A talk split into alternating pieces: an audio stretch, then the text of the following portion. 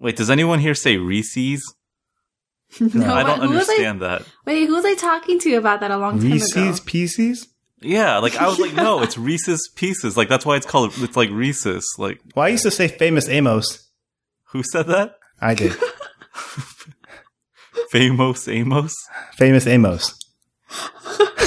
Oh, so you said famous, right? Yeah, okay. You said Fam- Amos. Fam- Yeah. Wait, so the people who are like the the creative team behind like naming the new cookie brand is like, it'll work, it rhymes. And then Jason's like, Fam- Famous Amos. No, I was like, well, why don't they just make it rhyme? Famous Amos.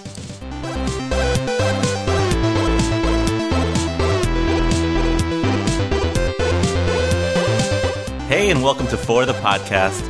This is episode seventeen. I'm Michael, as always, here with my good friend and co-host, Jason. Hey, Jason. Hey. And, as always, our good friend and bystander, Moy. Hi, Moy. Hi. You're always so early with that. Because I'm so excited to be here. Sounds like it. All right, guys, what's new this week? Or what's old this week? Follow-up? Yeah. Yeah, what's in follow-up? Let's see. Um... I guess there's an article that I linked uh, from Wired that talks about the Force Touch trackpad. Yeah. Which you don't understand. Yeah. So, I mean, I, well, I understand it. Like, have you guys ever used the uh, Force Touch trackpad? Not yet. No. Oh, so I'm the only one that's ever used it, and I'm the only one that doesn't understand this article. Yep. Well, we other we also are very busy people, so we have things to do besides oh, I'm sure. the Apple Store twice and then... Uh, not liking not. it the first time. Yeah. Uh, well, so there's an article in Wired that talks about the haptic feedback and like the force touch of the trackpad. And uh, they say that it kind of um, opens up the ability for these quote unquote bumpy pixels, mm-hmm. um, where you can kind of have like a incorporate the haptic feedback into the user interface. One example that they give is like in iMovie, apparently when you're like, scrubbing the timeline, when you get to the end of the timeline, it will kind of give you some feedback back to let you know that you're kind of at the end of the timeline. Yeah. Which seems pretty cool, right? Because yep. uh, it's like a kind of, it's like a new way, like a new notification or like a, a way of like, I don't know, figuring out where you are in the U I. Yeah. You can like feel the user interface. Right. Which sounds amazing. Right. And then I think what people typically jump to next is like, well, you know, say they bring this to iOS or something like that, like a touch screen, like an iPad. And uh, we can kind of use these this haptic feedback with keyboards to kind of feel like you're touching buttons and stuff like that. And I, I just don't understand how that would work. Well, it's not like you f- it feels like a button. It's just more like you feel the depression of a button that's not actually there. Oh, yeah. It would be like raised, right? You're like on the screen and then you would move and then it would feel to your finger like you've you like gone up. Down on something. Yeah, but it wouldn't feel raised, right? There's that. No, there's it, that. It would feel like it was it was going down. Yeah, but it would feel like, so a keyboard actually has like, I don't know, you have like a hundred different keys, right? And so like when you push one key down, you're pushing one key as opposed to like resting your other fingers on other keys that are not being pressed down, right? So only one finger is going down. Whereas like on an iPad, I don't see how they could make it so that like you could just push one key and it feels like you're pushing one key. It would feel like you're pushing the whole, the whole screen, right? But you're not, that's the thing, is that you're not actually pushing down. I know, I know, but like you, you're only getting the feedback of the entire screen. You're not getting like uh, only a portion of the screen. Is it, is it that exact? I would just think that once you like hit that little vibration that lets you indicate that it's a button, it doesn't matter like where the vibration is coming from if it, if your finger thinks that it's, you know, it's hit that button. Like, are you looking at like just like if it had like a taptic, like if you had like an on-screen keyboard and then you're going over every key? Yeah, I guess I'm just a little confused, like, how this would work, but um, I don't know. It's basically just, like, tricking your brain into thinking that that it's something is happening that is not happening. I, I think I, I can see it making sense when it's, like, one big button that's, like, okay, right, or, like, cancel or something like that, right? And so, like, you're just hovering and you click that button and it feels like it clicked, right? That makes more sense to me, but I just feel like I don't know that it's quite there yet where, you know, say there's, like, fifty keys from the keyboard that you can actually feel like you're tapping a keyboard and then have it be like a realistic, convincing experience. I see what you're saying. Yeah, I don't think, I mean, I don't know how advanced the, like the haptic technology is, but I, yeah, it probably like if you looked at like a regular keyboard, I don't think it would be good enough to let you, you know, say, oh, like here's Q, bump, bump, bump, bump, bump. Here's like U. Right. But didn't they, but isn't the article saying that's what the keyboard is doing right now on the new Mac? It's, I don't think so. Well, it says sophisticated haptic feedback could add a new dimension to smartphone interactions. So imagine an on-screen keyboard where you could orient yourself by feeling the grooves between the letters, or a oh, version okay. of Angry Birds where you could sense the tension yeah. of the slingshot as you drew it further back.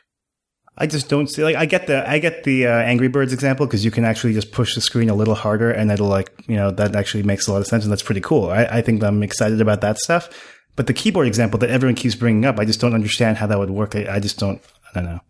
Well, they're saying that, like, that's what could be in the future. So we're not there yet.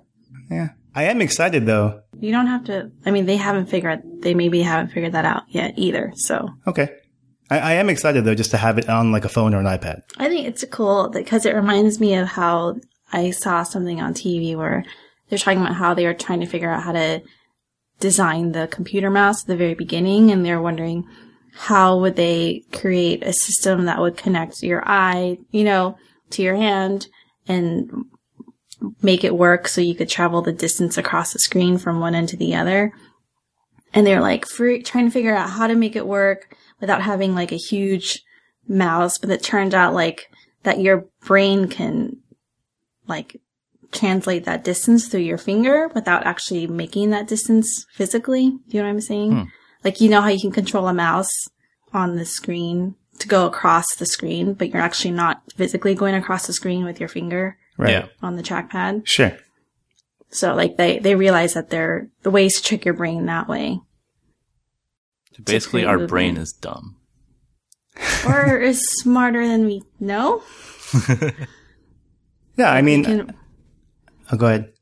I don't know. It's just like we can use our brains in different ways rather than what we think we're limited by. Yeah, that's true. Cool. Okay, next. Have you guys checked out uh, Periscope? That's like the new app that came out this morning. Uh, I haven't broadcast from Periscope, but I've I watched uh, a little bit of Dan Benjamin driving this morning. Oh, he he, he uh, broadcasted? Yeah, he was driving to lunch. And so oh. he just, like, mounted the, the phone in his car, and it was just driving and, like, talking. So was it, um, you just got the notification that he was starting, and you just, like, scrambled to to check? Yeah, I was all over that. Seems cool. I'm wondering... Yeah. So there's um, Periscope and there's Meerkat, right? Right. Let's so, say it, it's better than Meerkat. Right, so Meerkat was was uh, released, I don't know, several weeks ago, and it was really popular for a couple weeks. Yeah. Um, and then Periscope was actually acquired by Twitter, and uh, so it's kind of baked in and has more compatibility with Twitter, which is probably huge, right? It's probably bad news for Meerkat. Yeah. Probably bad news for Meerkat. I've used I used both to watch. Um, yep. And Periscope was definitely a more it was more stable, and it just seemed like better. There's also way less lag. Like in Meerkat, when I tried it for a little bit. Um, I think Karen was watching while I was recording, and we were in the same sp- same place, and so I think there was at least a ten second lag.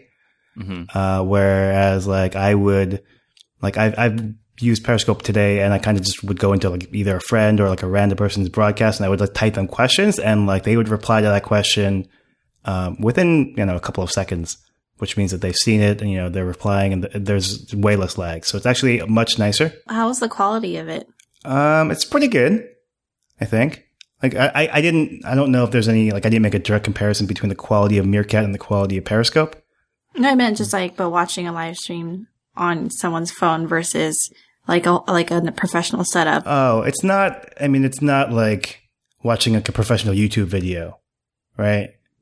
But, um, I mean, I think the whole appeal is like you're watching, I mean, I just went to like a random person's uh, feed and it was like them and a couple of friends sitting across like a, you know, at a round table. And they were just experimenting with the app, and I was just asking the questions like, "Oh, what happens if you flip the uh, the camera sideways to landscape mode?" And they did that, but like, I don't think the app supports landscape mode. But um, yeah, it was kind of neat. My two questions for Periscope are: when are people going to start abusing this, and that they're streaming movies in theaters? They already do. You know, oh, well, so that. so I've definitely seen like people um, streaming like. Uh, Uh, what's that? House of Cards or like N C double A basketball that's on T V right now. But they have to broadcast it in like portrait. Yeah, I guess so. It's annoying. And then when is this going to go into porn? Oh, I'm sure. I'm sure people are like. I always wonder like people are going to be like streaming themselves nude or having sex or something like that, right? Um, I haven't seen any of that yet, but I would imagine when that you like when you sign up, do they make you sign like? I didn't see like a terms of agreement. No, I don't. I mean, I'm I'm sure that it's got to be like against the terms of agreement, but like I didn't remember agreeing to anything. But I don't know. Remember that chat room thing, the one that you would just like randomly just start video? What was it? Oh, chat, chat roulette. roulette. Yeah. Remember, like it was just instantly just like a bunch of penises. The people. No, like, no, you never did that. Are you kidding? I did it a couple times, and like every one out of five was like a penis. A couple of times. Yeah. Okay. I was showing my friend, uh-huh. and then we were, it was fun because we like talked to people from Russia and like we showed them how it was sunny outside and they brought in some snow. We were like, ah, and then we're like, bye. And then like the next one was like a penis. I was just like, oh, really? We're here to make friends. It was so gross. Yeah. I mean, I'm sure that someone has done it already. Um, but I don't know how they plan you on. You sound very certain it. about this. Well, I just can't imagine it being filled like it is like it's Twitter, right? So like I, I can't imagine it being filled with like just lewd videos all the time. Yeah, that's true. Do you guys remember Quick? Yeah, I do. The uh, chocolate drink? That's not no, no. Just with it's yeah, it's actually Q, but just I K. I think they got bought by Skype, but I mean they were doing this. I remember, you know, live broadcasting in like two thousand six or seven with my like Nokia N ninety-five. Right. It was really bad quality, but um, and like a slow network. But I guess it, maybe it was just like ahead of its time. I feel like right now, you know, the technology, like you know, having L T E is is you know key to like being able to broadcast anywhere. And yeah, and it better just cameras. Seems more mature and like ready for something like this. Yeah, right. I think it's going to be cool. Remember I C Q? Uh-oh. Oh, yeah. I don't, yeah. I'm really sad I don't remember my I C Q number anymore. I remember mine. nine four four, three two three four. Okay, everyone add him. I'm pretty sure I C Q is dead, right? Although I said Zanga was dead last week and it wasn't dead, so I don't know, maybe. Maybe it's not dead. It's okay. Speaking of dead people. Yeah? We all watched The Jinx. Oh, yeah. Oh, actually, I watched like the last episode and then I just read about it. I didn't have the patience for the beginning. It's only like six episodes, right? Like it's really, it's, like it's really not that long. Yeah, no, it's, it's like, like forty minutes each. That's a lot. Like I'm a very hours. busy person. Okay. Well, Mike, I mean, what are your thoughts considering that you were the first one to watch it and you wanted us to watch it so we can discuss it? Okay. So, well, let's first explain The Jinx. Um, so it's just a documentary done on this guy. Um, he's like the son of a like a real estate mogul. Uh, his name is Robert Durst. People are, are wondering if he had anything to do with like the disappearance of his wife and like his the, first wife. Yep, and then the murder of his neighbor and um, the murder of like one of his good friends. And so I guess the director had done a movie. What was it called? All Good Things or something? Yeah, like a scripted. Yeah, they did like a Hollywood account. whatever scripted movie with I don't know who was in it. I saw Kirsten Dunst. I think it was about the disappearance of his first wife. And then I think Robert Durst ended up watching this movie and then calling the director and was like, I think it'd be a good idea to maybe hear from Robert Durst. And then I, I guess the director agreed. Bad move. And so, and made the six-part documentary that kind of follows his his path around, um, you know, the three uh, disappearance murders. So, yeah, I mean, I watched it and it was just like, it was... just really intriguing. Like I watched, I actually watched it twice because I watched it um, just, you know, by myself. And then I watched it again because I wanted my parents to watch it. So I watched it with my parents. That's so cute. Yeah. Do you call her mommy too? No, we went over oh. this. Oh yeah. You say mom. Hey mom, you want to watch The Jinx? And, so, and then Jason and I would be like, mommy, watch The Jinx. And you know, when I first watched it, I kind of felt bad for Robert Durst in a way in the beginning. You psychopath. Just because you can just see, like, it just seems like he was portrayed in a way that I felt bad for him. I feel like, you know, he wasn't really, he didn't really have, like, an attentive father. You know, he saw his, his you know, his mommy die a uh, a tragic death. Uh, and I think that kind of scarred him. You know, it maybe, you know, it was such a young age and it was, you know, probably, you know, left a lasting impression. So I wouldn't be surprised if that was, um, you know, that had some part to do in, you know, making him who he is. You know, dis- dismembering his neighbor. Well, yeah, well, I mean, I don't know. So, but then, you know, as you watch him being interviewed, Um, especially as I watched it the second time, he just seemed like so sleazy and like kind of like proud of what he had done, uh, or proud that maybe that he hadn't been caught. So uh, I don't know. And then why would you do this interview if you did all of these, you know, if you committed all of these crimes? Like, do you want to get caught, or, you know, do you just want more like notoriety and then thinking you're not going to get caught, like you're invincible because you've, you know, gotten away with it all this time? So I don't know. What did you guys think? I had more issues with the filmmaker than him, because it's just so obvious that, I mean, he just got lucky with a really good documentary subject. But I just... Well, you don't think I, he did a good job, though? or No, I mean, I didn't like his documentary, Capturing the Freedmans, that where he, I think, won an Oscar for. Um, because I feel like he was kind of manipulating the tone of it. And, um, and I remember reading later about how he was actually, like, the idea of the documentary, of making a doc- documentary, is kind of having a distance between yourself and the subject. And you kind of want to portray, you're supposed to s- portray, like, your subject in a very, like, journalistic way, you know? Like, I'm not biased. I'm going to try to present a story as it happened. I mean, obviously, a lot of people don't do that. So I feel like he's kind of manipulative in, in what he does to make it seem like him puts himself in a favor- favorable light.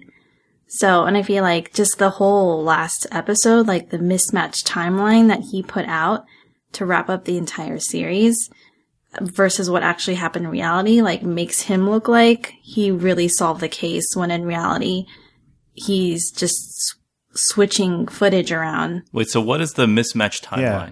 I don't know what that is. The mismatched timeline is that, so when you watch the last, the last episode, what it looks like chron- chronologically is that He, that there was a whole thing where he got arrested again for violating his, his, what's that called? The, the, the order against him that he wasn't supposed to see. Oh, temporary restraining order? Yeah. He got caught. And so. His brother, when he went to the office? Yeah. And then like outside his, his house. house. Oh, yeah, yeah, right. Outside, yeah, right. Okay. And so I think he got arrested for that. And then, um, they were really close to interviewing him again, and he didn't want to, but then he got arrested. So then his lawyer, I think, was like, no, we'll interview again and kind of clear the air or something. But what it made it look like happened was that they sat down with him. They like worked through this interview. They confronted him about the, the ad, the, the envelope and the handwriting, right? And then they ended it on this note that was like, did, you know, you know, they kind of got him to admit that the handwriting was identical and it should have come from the same person.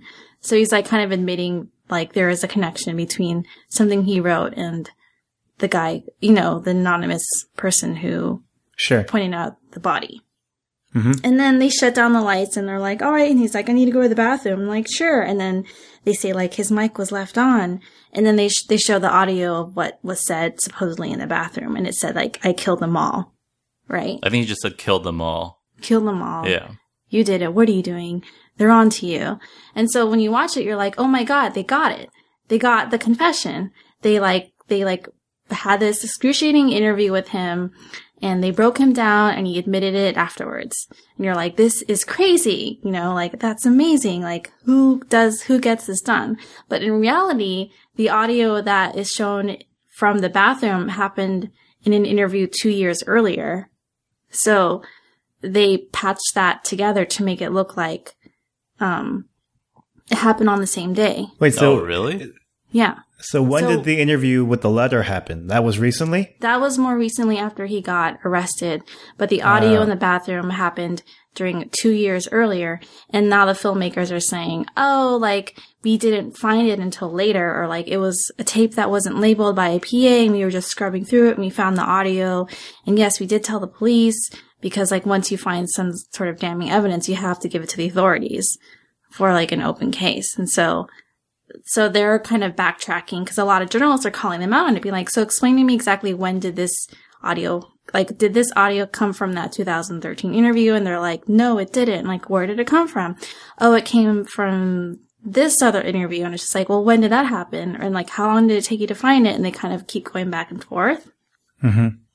And then they canceled all their press interviews the day after it aired. Oh, wow. I didn't, so I didn't know anything about that. So a lot of people were like, He had, they had a lot of appearances scheduled, and then a lot of people, and then they, this P R team actually just canceled everything. And in consideration that there was an open investigation going on, and you're kind of not supposed to, you know, talk about it if you're involved in the case now. Um, so like that's their angle, but at the same time, it's like people are, the New York Times called them out on it being like, I'm really confused. Like, how did this, like, why, why did you do this a certain way? And they're like, oh, we'll get back to you on that. And so now they've been kind of radio silent, hmm. radio silence, you know? Yeah. So I'd heard that the uh, audio came about, you know, say two, three years ago. But I just assumed that meant that, like, the interview took place two or three years ago. It just took them two years to, like, make the uh, the documentary. I didn't realize that they – because that definitely makes it seem like he says that after he goes to the bathroom after that interview with the letter, right? Yeah. Right. And that was the filmmaker's intent, I think, to make – yeah. And that's what my issue is, that he manipulates the footage to make it look like he is the one, like, leading the investigation and he, like, got that moment. Well, so do you, is it because like you think that if he's going to manipulate the timeline to that extent there, then what else has he manipulated and therefore we can't trust what he's, you know, what he's put forth? Um, no, for me, it's just more of there, of him doing it to put, not for the sake of a story.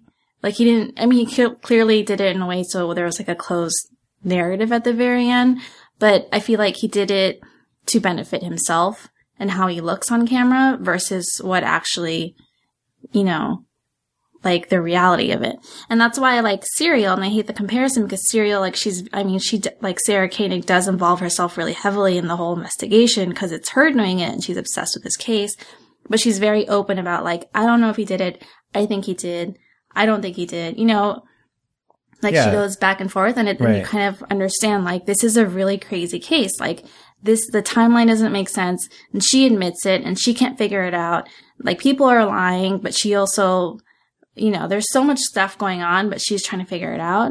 And that kind of was the story of the story, you know? Like, yeah. And then this one, I feel like, he's like, no, I don't know. I feel like the intent was very different, and that's what I don't like. So there was a time where, where uh, Andrew Chereki, the director, says, like, you know, oh, I really liked him.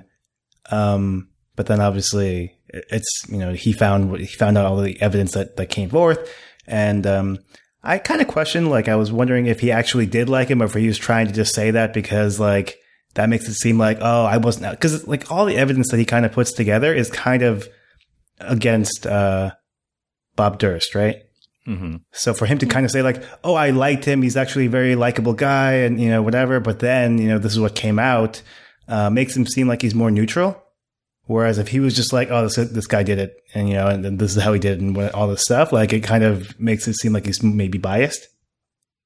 So, yeah, I and I feel like he needs to come out with that or admit that he is biased and admit that, you know, at least admit to what he's portraying is his clear opinion, not so much like a black and white, let's mystery investigation. So do you think that he did it? I think it's obvious. I mean, I can't even believe he got acquitted for killing his neighbor because didn't he describe that he dismembered his body? But it was just like for self-defense. Right. I actually um, I, I had some thoughts about that, right? Because like I agree that like he one hundred percent like, or I, there's a really, really, really good chance that he did, you know, just kill his neighbor and then dismember him. But um, the way that the legal system works or like, you know, the way that the court system works and like, you know, the criminal justice system, like I'm actually kind of glad that he was, I know this sounds terrible, but I was almost glad that he was not guilty because I feel like it was the prosecution's fault for not presenting a good enough case. And maybe, and maybe they couldn't because like, you know, it was a one-on-one in a closed room and one victim is dead. So like, it's, you know, it's hard to rebut what happened, but um, I don't know. I feel like that was a situation where it's very easy for people on the outside to kind of look at that and just say like, oh man, he definitely did it. He should be guilty without, without really pondering like what the analysis should be. Like how, how are you supposed to go through it based on how the court system is supposed to work? Right. I mean, the question there wasn't whether it wasn't whether or not he dismembered the body, right? It was whether or not he killed him. Right. Yeah. Whether he murdered him. Right. Yeah. Because he claims that like he had self-defense, killed him, and then he panicked, and then he did dismember the body to try to get away with it, right? Right. He admits to dismembering, right. Which is like the you know the like the most you know disgusting part of it. But that wasn't what he was on trial for, right? It was whether or not he like murdered him, right? So yeah, I mean, I could see how that would be like a not guilty. Because for murder, you need to have like you need to have the intent to murder him, right? Yeah. And what he's saying is like, I didn't have the intent to murder him, right? I was, I didn't go into the room, or, you know, I didn't, you know, shoot him on purpose just to kill him. Um, you know, things happened and like he ended up dead, and uh, I tried to get away with it, right? Which is, which is very different. Yeah. But don't you think that the act of dismembering a body for the sake of getting away with it just does kind of shine some more light on your intent? If it was truly like self-defense, would you really go as far as panicking, or would you be so, if you felt like you really did this out of self-defense, why did you need to dismember the body? No. Yeah. Well, so, I mean, the law to be fair, be on your side. Sure. To be fair, I mean, I think that he did probably murder him and then dismember him, right? So it's not like I believe that he actually acted in self-defense and then dismembered him. Um, but I mean, I think that like playing devil's advocate, right? Like if you are him, right? And like you have scrutiny for your ex-wife and, and all these other things. Um, and then you say, oh, self-defense. Like, I don't know that you would trust that, like, you're going to actually have, like, people aren't going to believe you, maybe, right? Um, and so, like, I can understand why someone in his position, he's, like, trying to lay low, trying to, like, use, assume a fake identity so that people don't know he's there. Like, the last thing he wants is, like, even if it's self-defense, for him to be like, look, uh, this guy's ended up dead by self-defense, right? Like... if he thinks he can get away with it and, and not have to deal with that, and like, you know, he's kind of a crazy guy to begin with, I can kind of see like him being like, look, you know, I, I just can't deal with this. So I just need to try to pretend like I don't get caught, right? Or like, you know, do something so I don't get caught. I just think it's really dangerous though to go down the slope of being like, oh, this is just a reflection of how the justice system works and the prosecution should have done a better job, you know, because I feel like it's kind of deflecting what actually happened or the issue, which is. But, but you don't know.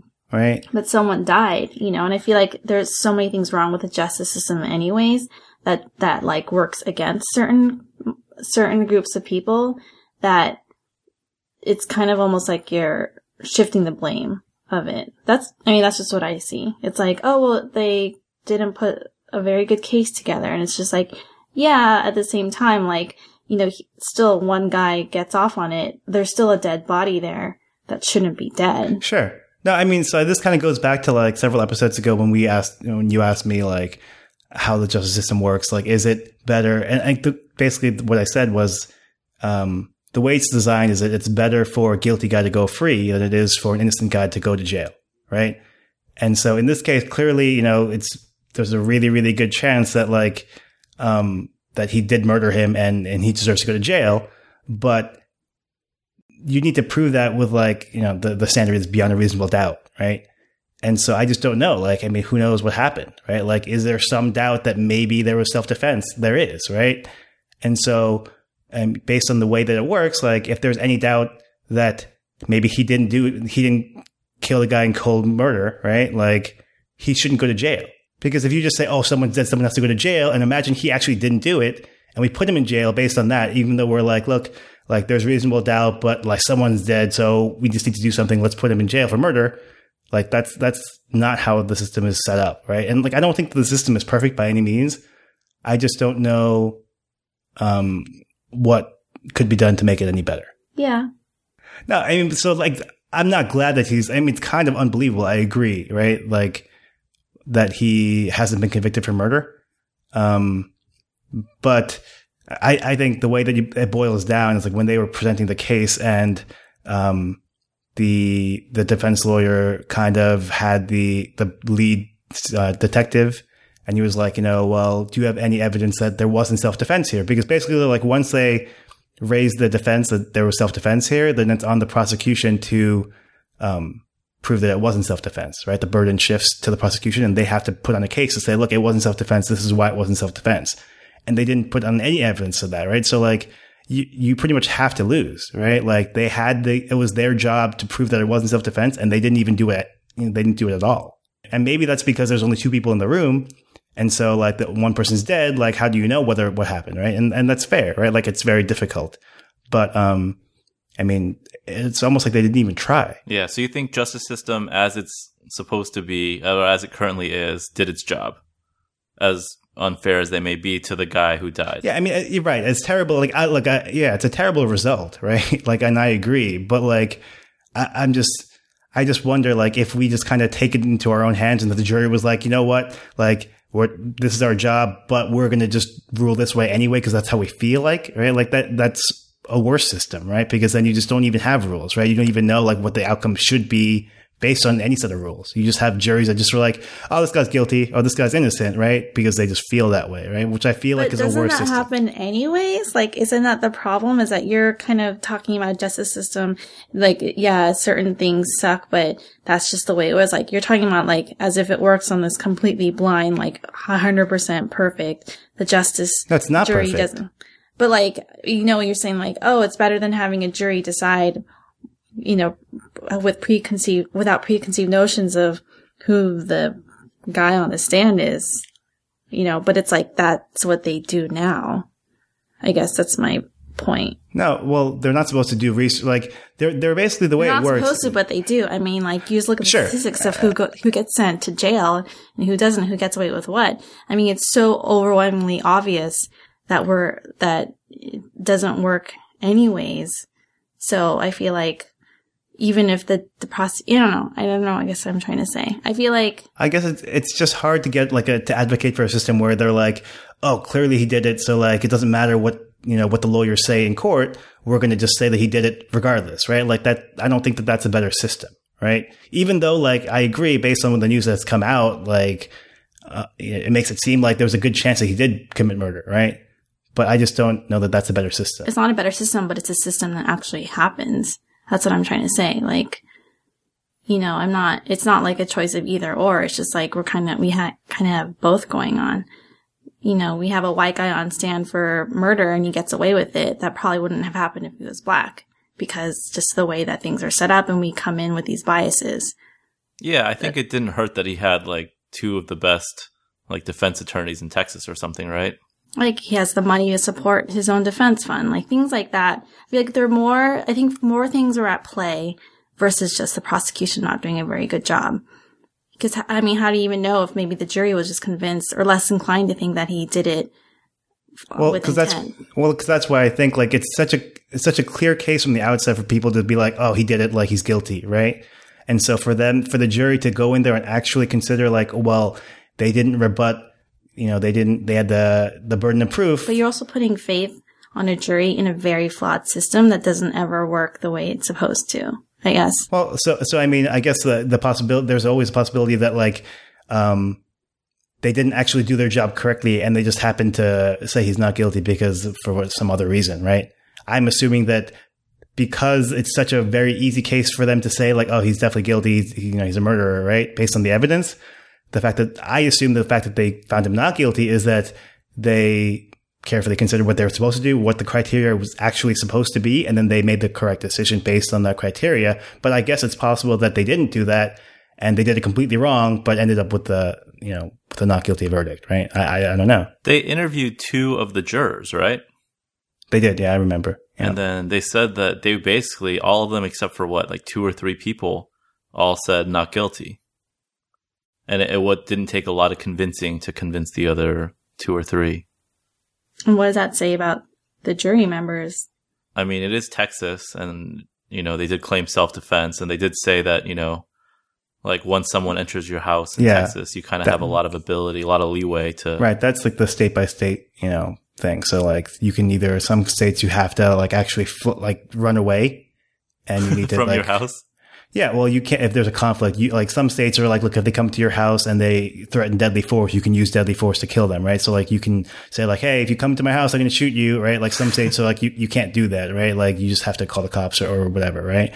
Um, but other states such as Texas, apparently, if they come to your house, you can shoot them, right? And so like it, it makes it easier for him to make that defense that like, look, this guy was really angry and he came to my house and I thought that, you know, he was going to beat me up and, and kill me. So I shot him. Right? Like that's perfectly valid apparently, right? Whereas that doesn't fly in other states. So, I mean, it is a case-by-case basis, right? Yeah. Or a state-by-state basis. Right. Um, wait, so what do you think about, is that, um, is that like his audio recording, will that hold up in court, Jason? Um, because I'm a lawyer? Like, I, I don't know. Yeah. Uh, well, so I actually, I might, I'm probably in the minority here, but when I read it, so I, when I, I saw the news story that he got arrested and like, you know, I, I read his quote based on what they found in the audio tape before I even saw the series. So I already knew what, you know, was going to happen, kind of. Mm-hmm.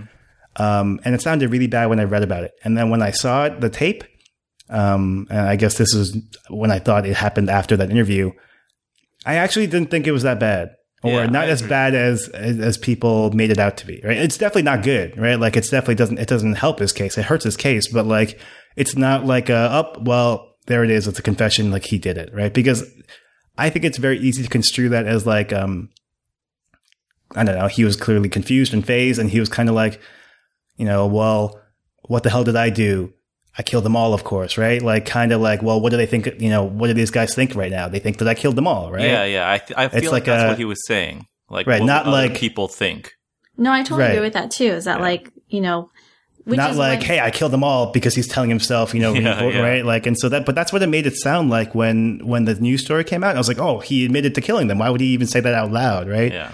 But it made it seem like a rhetorical kind of, yeah. But I feel like that's what also made me not like the filmmaker either, because I feel like he used it in a way to make it seem like that, to get that reaction from people. Oh, yeah, yeah, agreed. As opposed to being like, no, this is what I discovered in this manner. Here are my conclusions, you know? Right, no, agreed. Yeah, okay, and then the last thing about it. How about, like, the, the handwriting? Does that not, like, is that not a big thing in court? Because I feel like just watching that and, like, looking at, like, his ends that he wrote... Like those like slanted ends. Oh yeah, yeah, yeah. Well, I feel like so, that was just so telltale. So going back actually though, but like I, I think that the the admission is uh, like the the thing that he said, the recording.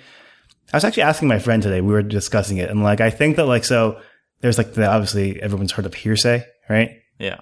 It's not hearsay because like he's a defendant, and so like it's there's like an exception to hearsay where if the defendant is saying something, then you can kind of like say, well, this is what he said, right? Mm-hmm. So it's not inadmissible for that reason, but like there's going to be some maybe like wiretap, uh, I don't know, issues there, right? Like based on where it was recorded, the state in which, because every state has different wiretap rules, right? On like what you can record and what you can't record, and so like if the interview was technically over. And they were just recording him afterwards, and he thought the interview was over, and he just went to the bathroom afterwards. Then, like, you can make the argument that you know you can't use that evidence, right? Mm-hmm. Um. So I don't know. I mean, that's that's where I think about the the actual audio recording, but the, the handwriting I, I do think is like a big deal. Yeah, and like the Beverly like misspelling. Yeah. Yeah. Yeah. I saw the ends immediately, and I was like, we and Karen were watching it. I'm like, oh, look at those ends. And then like they started going over them. And like, I mean, it's, it's tough because like, I'm sure they can find a, um, like a handwriting expert of their own that will say, oh, it's different. Of right? course. Yeah. Um, and so like, obviously Andrew Jarecki found a, a handwriting expert that said, oh, they're the same. Right. So, I mean, who knows, but like from like a non-expert opinion, like it, it seems like too coincidental that, you know, he probably did it. Yeah, and he couldn't even tell the two apart, right? Yeah, I mean, yeah.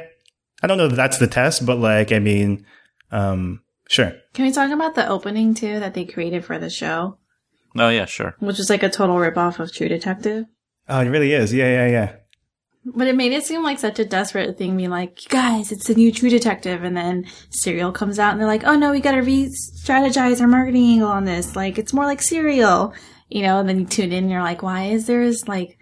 they're like mannequin heads and overlaid with like, what is this song? And then I don't know. I felt like it was very obvious. It was so obvious you're trying to like yeah. cash in on the True Detective fever. Well, I wonder if it's the same company because they're both H B O, right? So maybe they outsource. I don't know. Like, I guess H B O is just I don't know how much involvement they actually have, right? So maybe that means nothing. But um, well, I'm sure they like approved it, and I'm sure like a certain production company made. It it just seems so jarring to go from watching the footage to like this sexy like opening with like a sultry song. I don't know. It'd be like yeah. it worked for True Detective because it was like a Southern Gothic sort of theme, you know, with women and sex and like sex crimes and weird family incest and whatever. And then here it's just like, wait, so it's a weirdo guy, but then we're like, you know, even like the women weren't that he had. Been involved with weren't very sexy, you know? Like, I don't know. Yeah. I just thought it didn't work. But no one seemed to notice. Really? I definitely noticed that. Yeah, I definitely noticed. Or like no one was talking about it. Like, because I looked at, I Googled it and I'm like, True Detective opening matching. Uh, nobody nobody mentioned that? No one really said anything. They're huh. all just like, did he do it? Yes, he did. And I'm like, no, you guys. Let's talk about the more the, the real issue. Yeah. The real what about? Issue yeah, yeah, yeah. Is they're really trying to rip off on True Detective right now? Am I right? And they're like, three people are dead. I'm like, I don't care. But that intro, guys. Seriously. Speaking of intros. Oh, Unbreakable like, Kimmy Schmidt. You're really so you like the opening, the theme song? Uh. Well, no, I just wanted to talk a little bit about the theme song, just because it was like uh, I think they hired the same guys. Do you remember um, the hide your kids, hide your wife? That guy. Yeah, yeah, yeah. Um, what's I that think guy they... called? Oh uh, God, what's his name? Yeah, this, is Antoine Dodson. Oh yeah, right, right, right, right. I think they hired the same guy who did that to make the opening for the theme song. It's really it's catchy. The, the songify the news people. Yeah, yeah, yeah, yeah right, yeah. It's really catchy. I, I like the intro. Unbreakable, they alive, damn it. It's a miracle. Unbreakable, they alive, damn it. Unbreakable, they alive. I think it's cute. I couldn't get past the first two episodes. Oh, wow. I couldn't do it. Okay. Why? Because I'm offended. I, I'm sorry. I... just don't get Tina's face sense of humor. Wait, so is thirty Rock like this too? I mean, I've seen several episodes of thirty Rock, but I didn't like watch the entire thing. And I like thirty Rock, uh, but this one seemed like super weird, like very, very random. It was just too. This is my reaction watching it was like the theme song. I was like, oh, like I got, I got what they were going for, and I thought it was cute. But at the same time, I was kind of like. Yeah, like we've seen this before. I don't know. I feel like they're trying to like they hopped on to like a meme that was kind of like a little late. Yeah, like four years old, or like maybe five two. years I'll old, three. Let's say okay. three. So okay. I was just kind of like, oh, I see what they're going for, but I right. don't think it's funny anymore. And then, um, and then it made me miss Arrested Development a lot because that show, it's like I think is hilarious, and you kind of have to like. Watch it really carefully to see where the jokes are and where the punchlines are because there's so much so much wordplay. Like I don't know if you remember when when it was getting canceled, but there was rumors of H B O buying the oh, show. Oh yeah, yeah, yeah. And they they dropped like all these H B O jokes in an episode that you like really had to figure out. And like I loved it. And I'm like that's it's like so funny. And this one was just very much like this one has some of that. Uh, I, this one has a lot of that too. Actually, I mean I. I I love Arrested Development. It's probably one of my favorite shows of all time. I thought Lost was. Well, different types of shows, I guess. But like, I, I can still watch. I mean, I still watch Arrested Development episodes like every now and then, and they're still really, really funny. And I totally get it. Like, you can watch it and like, um, there's just like pretty much a joke every single sentence, right? Like, and you watch it over, and there's other jokes that you've never mentioned, like you've never and there's noticed like before. Callbacks to earlier yeah, yeah, jokes, and right. then it's just. It's like fun. But there, I mean, I think there's a lot of jokes in this. Like a lot of them probably fly over my head. They're just really random and a lot of like, it actually kind of reminded me of like a, a live version of Family Guy. Cause there's like a, a ton of like eighties references, like a ton. Oh, see, I don't like Family Guy. So maybe that's it. Yeah. A ton of eighties references. It's just like punchline, skit, punchline, skit. Like, I don't know. Everything yeah. is like. Yeah. What's oh, yeah. Remember that one time that blah blah blah, and then it, yeah, yeah, does a cutaway, and it's just really random, and it's just a, just a way to like introduce like another eighties reference, right? Right. Yeah. But yeah. I mean, so Mike, did you really like this show? Um, yeah, I thought it was really enjoyable, but I also, I mean, I really love thirty Rock, um, and I like Ellie Kemper, and I like Tina Fey, so I think maybe it's a no-brainer that I would like this show. Yeah. Yeah. And I love whatever. eighties, nineties references. So the show was for me. It was made for me. I'm kind of in the middle. Like I mean, I, I thought it was pretty good. I'm glad you. I'm glad you like it. Yeah, I'm glad you like it too. I, I thought it was pretty good. Actually, it's very. It's it's pretty easy to watch. Uh, I I don't think it's as good as Arrested Development, and it's really random. And, and I'm sure I missed a lot of the references, but um, it's it's, it's pretty enjoyable. Wait, what I guess. Did you think you missed? I guess you won't know if you missed it. There was just a lot of jokes. I mean, there actually is a lot, or there's a lot of jokes in there that I could recognize was a joke, and maybe I just didn't find it funny, or maybe I didn't really understand like the punchline completely. But um, I, I got a lot of the eighties references, and I thought those were pretty good. So Moy wouldn't know about this, but what did you think about the the love interests? Oh no, but I've been reading about that. That doesn't count. Okay, so you, you linked to an article, right, talking about like the um, the diversity, right? Right. And it's talking about how, so basically, spoiler alert, but um, Kimmy kind of gets into this love triangle where there's this really rich, uh, maybe British guy or English well, guy? No, British guy who grew up in Connecticut, right? Yeah. And then okay. he, they, they make him have like a British accent. Right. Um, and then like... there's an Asian guy who's like fresh off the boat from um, from Vietnam, I guess. Yeah. And he speaks with an accent and stuff like that. And so but he's actually Korean. He's actually, yeah, it's kind of weird. Um, and so the article goes on to say, like, you know, she ended up choosing the Asian guy over the rich, you know, white guy. And so they're like, this is really important because most of the time in American culture, um, like white, white, lead characters or female characters don't end up choosing the Asian male character for romantic roles. Right. Which I agree with, I guess. And so that's kind of, kind of good. But I also feel like this show is like pretty racist. Yeah. Like every time she, every time the guy's name is Dong, right? Yeah. Which is like a very easy and cheap joke. That's like also very like, I don't know, stereotypical. Mm-hmm. And then like, um, a lot of times when he's on the screen and like there's some serious moment, they play like this very generic Asian music, right? With like a lot of like flutes and stuff like that. And you're just like, I, I don't know if like it's, they think it's funny because it's like so stereotypically Asian uh-huh. or if they're actually, but then like, so I don't know, like it's kind of weird. I feel like they're not allowed to make that joke, you know? Yeah. So, I mean, the, the fact that his name is Dong and then like they play this music. And then, like, he speaks with, like, a fake accent, and he's, like, and he's supposed to be good at math. Like, it just seems like, on the one hand, it's kind of like, wow, great. Like, he's, like, you know, like a romantic, you know, like a Asian male in a romantic role. But then, like, on the other hand, it's, like, it's hitting you on top of the head with, like, a bunch of stereotypes. So, like, I, do, I just don't feel it. Like, I can't give them too much credit. Yeah. I can see that. No, you can't. You need to watch it. I really don't want to. I, I mean, what do you think, Mike? Um, no, I kind of see, I kind of like, see the same I thing. I love it. I mean, no, I, I agree. They have like, uh, it's, yeah, it's like one hand is like, oh yeah, like they're getting together. Um, and it's like a, you know, Asian male. And the other hand is, yeah, the guy's name is Dong. He, he's Fabi and, you know. He's good at math. He's good. Yeah. He's good at math. And I don't know. There was also some, I think, controversy about the, the Indian tribe that they used. Yeah. Um, I forget what it was, though. Yeah, or like the, the Mexican with... Hispanic woman, right? Yeah. Like there's just a lot of like minorities and they're very stereotypical, right? Like I wonder if they're doing it on purpose to kind of like, I don't know, satire or something, or if it's just like they think it's funny.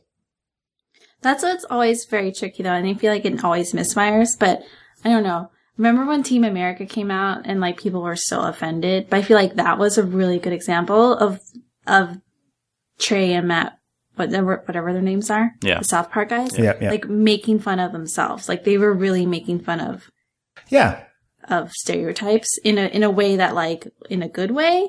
So I appreciate that, but I feel like sometimes it doesn't work, or you really are suspicious of what are people's intent in creating a character like that.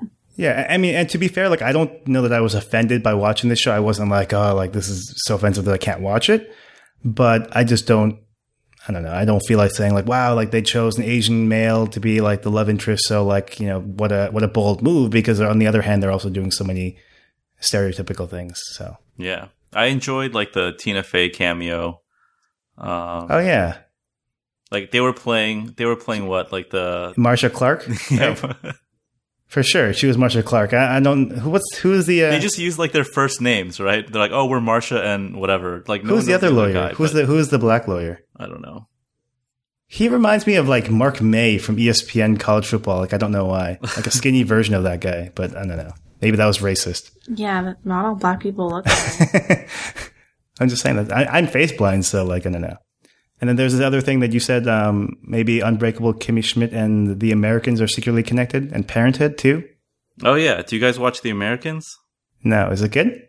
Um, I've only watched like a few episodes, but uh, like there's, I guess there's some similar like stock footage of some like hula hooping girl.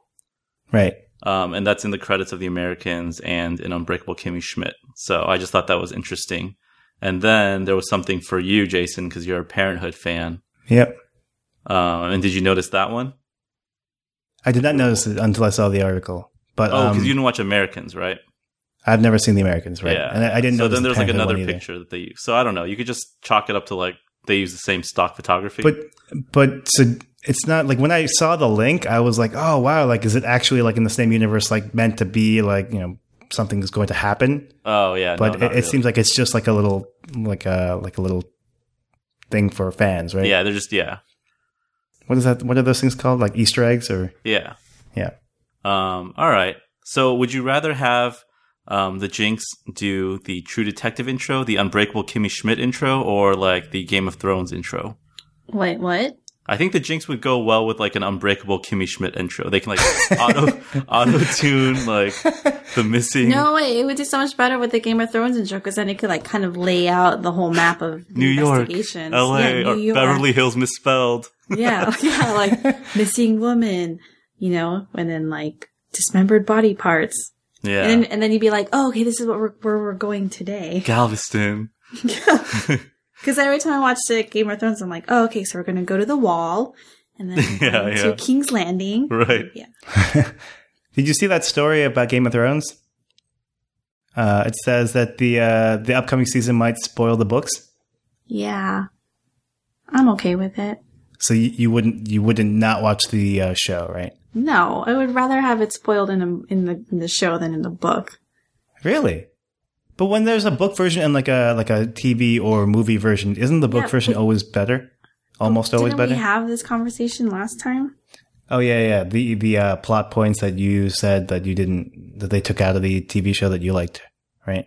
Yeah, that was but like an I O nine article or something. Well, like I mean, right? That you were glad that they took out of the T V right. show, right? So do I want a thousand pages of that to get to the ending that I want to find out? Or would I rather have a, uh, a very expensive, high-paced, like, well-done production of it in an hour?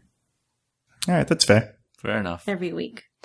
And we had nothing to do with this, but the X-Files is returning. Yeah, were you guys X-Files fans? Yeah. I don't know how I feel about this. Like, don't you think that, like, Chris Carter just needs to move on? Like, he already did the movie, the, the second movie that was horrible, Second right? movie, yeah. Wait, did he do that like, too? Yeah. Yeah, that oh, was him. Okay. So it's just oh. like, hey guys, like, I'm back, I'm going to do an X-Files movie. She's like, oh, okay, didn't you, wasn't that, oh, yeah, sure, do it. And then like, and then like no one watched it and like all the reviews are horrible. And it's just like, I mean, wouldn't that be a sign that's like, hey, Chris, maybe you should just focus on something else for a little bit or... Has he done other stuff? He did that Millennium show, remember? That was like after X-Files. Huh. I don't Good remember. Question. I don't think he's done anything, and I think he needs to find something to do. We'll link his I M D B and see what he's done. Well, that, that article from The Verge um, that talks about it talks about like the like the viewer ratings from like Game of Thrones and like um was. What's that show on C B S? I don't watch um, any C B S there's shows. There's a lot of C B S shows. Oh, that, that one with the... Uh, Big Bang? Yeah, Big Bang Theory, right. And then, like, I didn't realize how much... Like, how many people watch X-Files. It's, like, ridiculous. It was huge. Yeah. It was... Yeah. I mean, it was on for, like, ten years, wasn't it? Wait, was it, was it not in this article? Was it another article I read? I guess I think it was not. another article.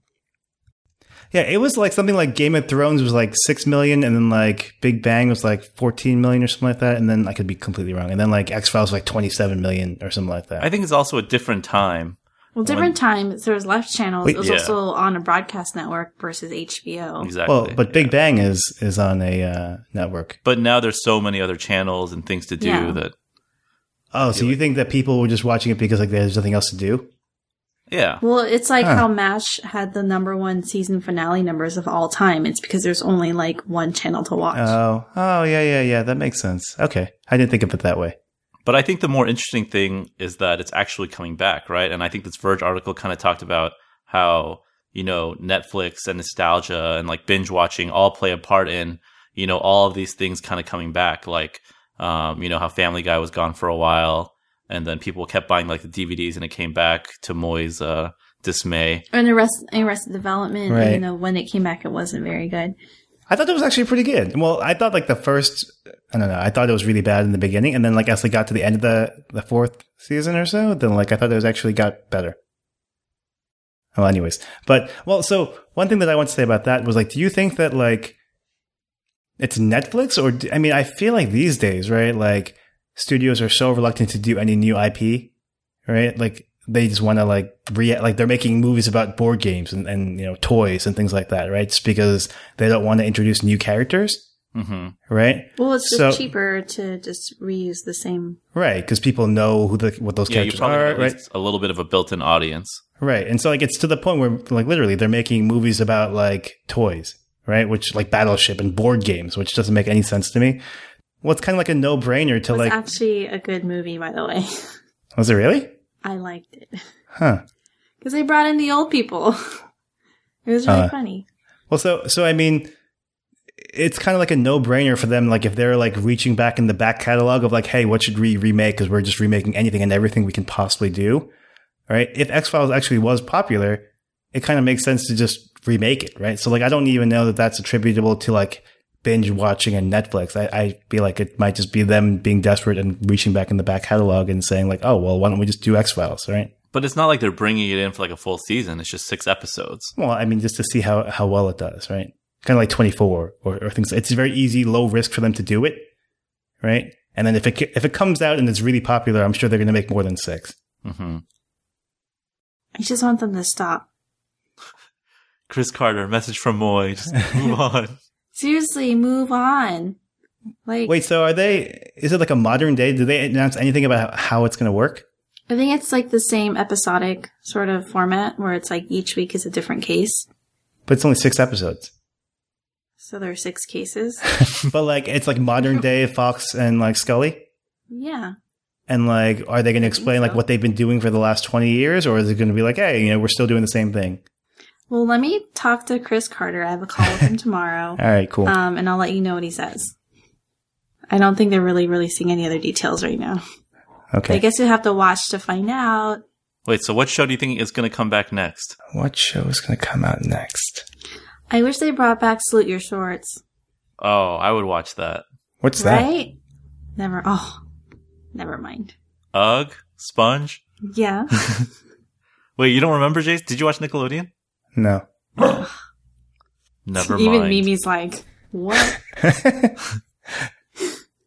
You never um, watched Salute well, Your Shorts? I didn't. I didn't have uh, cable until I was in high school.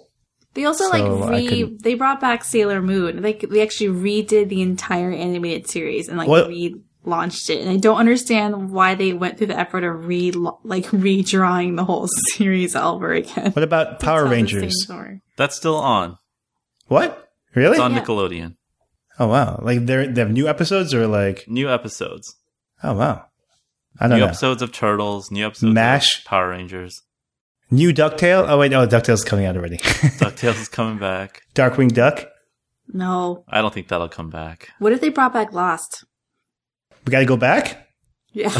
Again? I think I've made that joke like every single episode so far. If they did a real origin story of the Dharma, whatever. Yeah, I remember. She explained everything. Like, I would actually probably die happy. Be like, oh, nah, that's why there's a polar bear. Yeah, I don't think they will do that, but I remember like when J J Abrams stuff came out and like they did like um even like uh, Cloverfield, right? And like I think there's just like a lot of backstory and like there's a link to Lost and it's the same universe and, and you know people people love that stuff. So like I don't know, like I, I think that that would be cool, but like I feel like they're probably really hesitant to go back to Lost. Yeah, I thought they were gonna like uh, do like expanded universe kind of stuff, like in comics and books or something. And, you know, expand more on, on the Lost world. Maybe not in television, but uh, I don't, I yeah. don't think they have. Well, we'll just have to wait and find out. I just want to I just want to bring a show back. We just say it, and then next week I just we should just name every back. show like we did that, guys. Not even that. Just we the did candy. It. We did it with Bonkers. Oh, yeah, it's true. What candy have they not? Have they discontinued? I can't even think of any. Yeah, you guys like the Whatchamacallit bar? No. What? Really? I've never had a Whatchamacallit. That's like my favorite chocolate bar of all time. What? I remember the commercials. It was like, Whatchamacallit? It's so good. If you guys see it, you should totally get it. It's so good. Mm-hmm. I well, got to stick to the classics. What's your favorite right now? Twix. Twix? Mike? I would say Twix also. Yes. Wow. Yeah. Aside from Unbreakable Kimmy Schmidt, Mike, you have really good taste. uh, I'd go with Snickers. Snickers but, are good. Just yeah, I mean, I like Twix heavy. too. I like Twix as well. Um, I like but, the cookie, caramel, and chocolate combination. Yeah, and then you get two and of two them. of them. Yeah, yeah, but they're half the size. Like you realize you're getting less, right? You still get more than a Snickers. I don't think so because like Snickers is too heavy. It's the same kind of packaging except for one of them. I guess mm, it might be similar. You don't understand. It's, it's okay. a Twix thing. Yeah, we're just you'll one day you'll you'll get there. Kit Kats are good. Oh yeah, I like Kit Kats too. That's about it. All right. Anything else? I think that's it. Jason, tell them where they can find us. Uh, for the podcast dot com and on Twitter at forthepodcast. No dot com Oh, wait. I've been following the wrong one. Or you can find us on iTunes if you search For the Podcast with no spaces. Um, don't forget to support us. Oh, yeah. On the uh, support page. All right, guys. We'll see you next week. All right. Bye. Bye. Bye.